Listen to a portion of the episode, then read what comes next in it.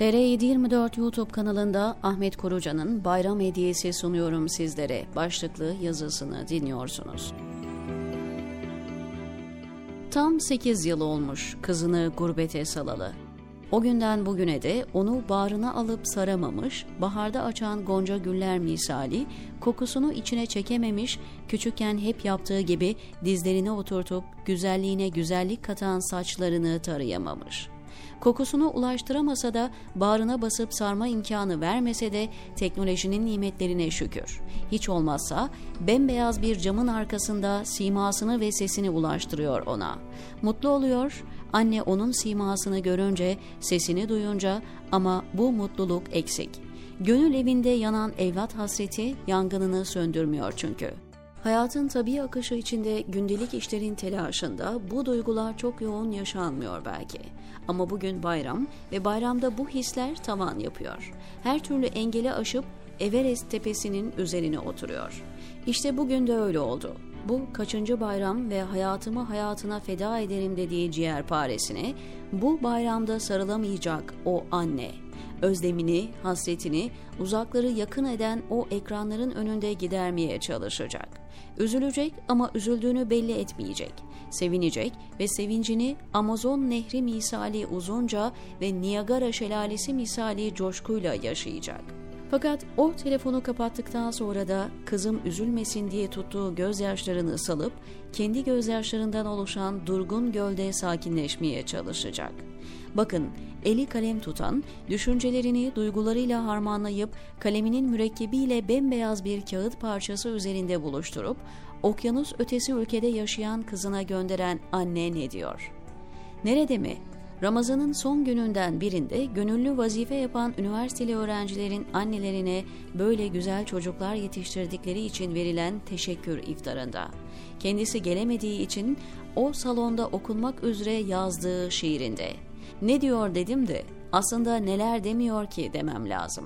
Ateş harına kurban arar diyor. İnançtan gömlek diken annelerden bahsediyor. Gurbet iki hece ama kaç asırlık yol, gel de onu bana sor diyor. Özlemi yakasız beyaz gömleğe, yani kefene benzetiyor.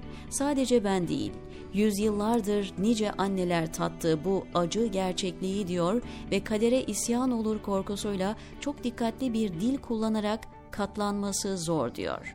Sonra birden bunca yıldır tek başına yaşadığı onca tahammül fersa hadiselere rağmen yüzünü yere baktırmayan, insanüstü gayretleriyle kışta baharı, zifiri karanlıkta aydınlığı üreten kızını hatırlıyor ve ona sesleniyor.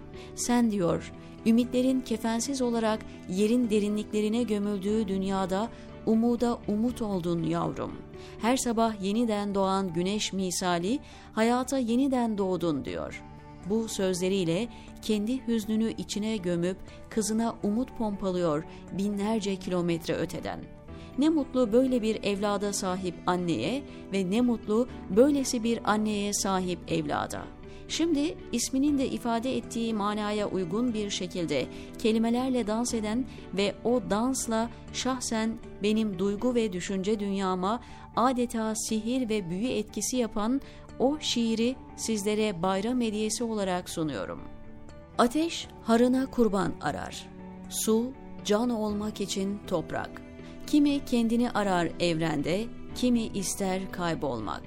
Acıyla işaretlenmiş kapıların ardından, inançtan gömlek diken annelerin yaraları, bir de göç yoluna vedasız çıkan kanadı kırık kuşları. Gurbet iki hece, lakin kaç asırlık yol, yerkürenin acılarına direnmeyi, özlemin yakasız beyazını giymeyi annelerin kalbine sor. Yüzyıllık hikayeler vardır tekrarlanan. Neresinden okusan katlanması zor. Beyaz patiskalara iğneyle kuş işleyen kadınların direngen kızları vardır. Hüzün taşlarıyla örülü yollara umut ekerler. Kuşlara yem verip çiçeğe su dökerler.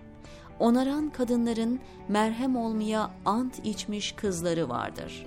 Kışın ayazında bahara dair şiirler yazan, karanlığın kalbine aydınlığı fısıldayan, umudun kefensiz gömüldüğü dünyaya meydan okuyan, umut olan ve her sabah yeniden, yeniden doğan. Rukiye Hanım'a ve bu şiirin yazılmasına vesile olan Nurlar misali kızı başta olmak üzere herkesin bayramını tebrik ediyorum, diyor Ahmet Kurucan T R yedi yüz yirmi dört'teki köşesinde.